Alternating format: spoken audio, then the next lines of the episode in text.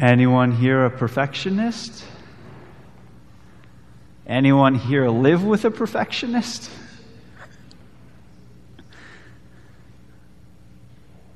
And when we hear that last phrase,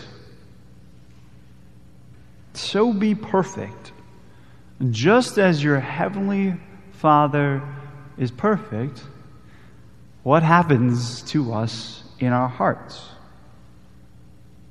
What is Jesus getting at when he says, Be perfect, just as your heavenly Father is perfect? If we have a perfectionist mentality, or if we have a, if we've lived with a perfectionist, that's a terrifying prospect. Because we realize very quickly that perfect isn't possible. That to be absolutely perfect is not even possible. And so it's not even worth the effort. But what is Jesus really getting at when he says perfect? Moses first says to us, Be holy, for I, the Lord your God, am holy. And then Jesus says to his disciples, Be perfect just as your heavenly Father is perfect. We're frightened at the daunting prospect of being perfect. But that goes to show how wise in our own eyes we are. Because it should not be a daunting task to be perfect. Why? Because the perfection that Jesus is getting to is that we have to become a fool. Become a fool so that you can become wise.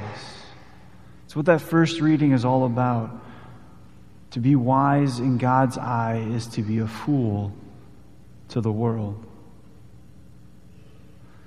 And what is that? What's the virtue there? To become a fool is to become docile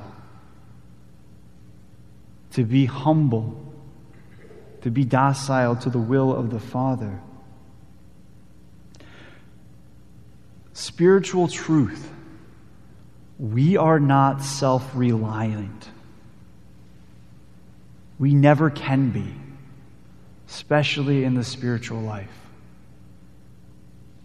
It's not about me and my spiritual life, it's about God in me in my spiritual life. What is God doing in me? What's my docility to His Holy Spirit in our hearts? That's why St. Paul reminds us Do you not know that you are temples of God, dwellings of the Holy Spirit? Do we not remember that?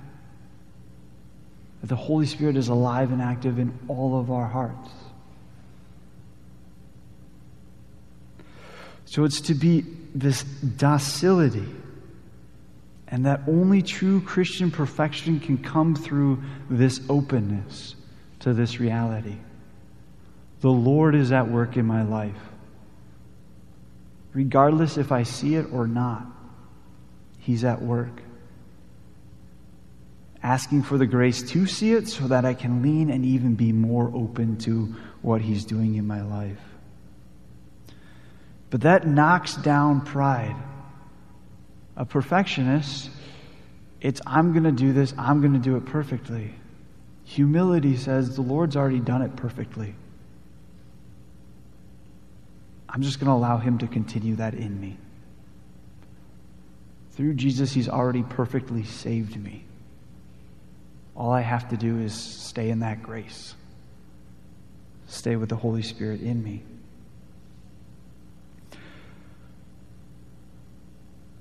So it's to approach the Father with absolute confidence that Christ is doing this work in me. Pope Francis was quoted in the Magnificat for this. Absolutely great. He talks about the first encounter that Jesus talks about is revenge. Revenge. And in, in the world, revenge, it, it makes sense. It's a wise thing to do. In God's eyes, it's foolishness. What the Lord is asking of us there is we are required not only to avoid repaying others for the evil they have done to us, but also to seek generously to do them good. Not only am I not supposed to pay back my enemies, but I actually am supposed to overwhelm them with goodness. You can kind of see how this is a fool. If we have a worldly mentality, that's a fool. And yet, that's what the Lord's inviting us to, to be docile in that. And the second, his enemies, our enemies. What does Jesus want us to do for the enemies? Jesus asked those who follow him to love those who do not deserve it without expecting anything in return. And in this way, to fill the present emptiness of the human heart, relationships, families, communities, and the entire world.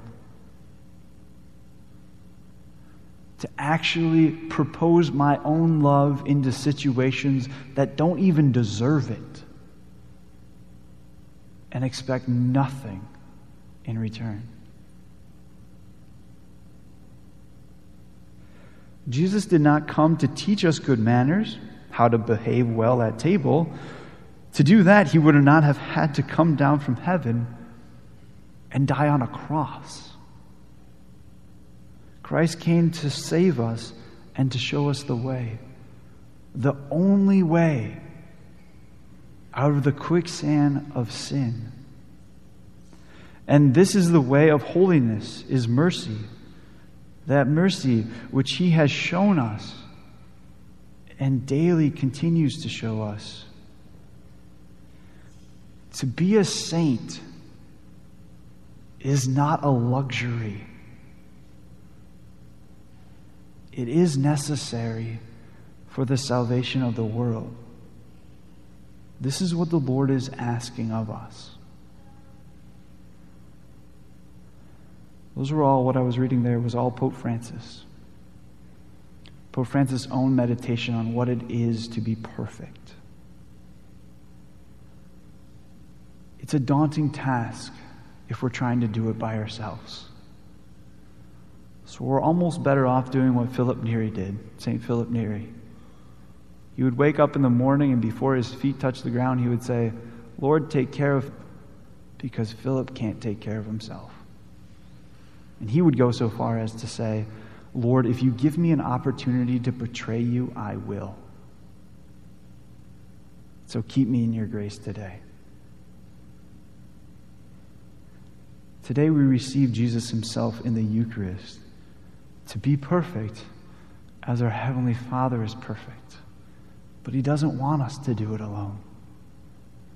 He wants to do it in our community, He wants to do it in our vocation, He wants to do it in us.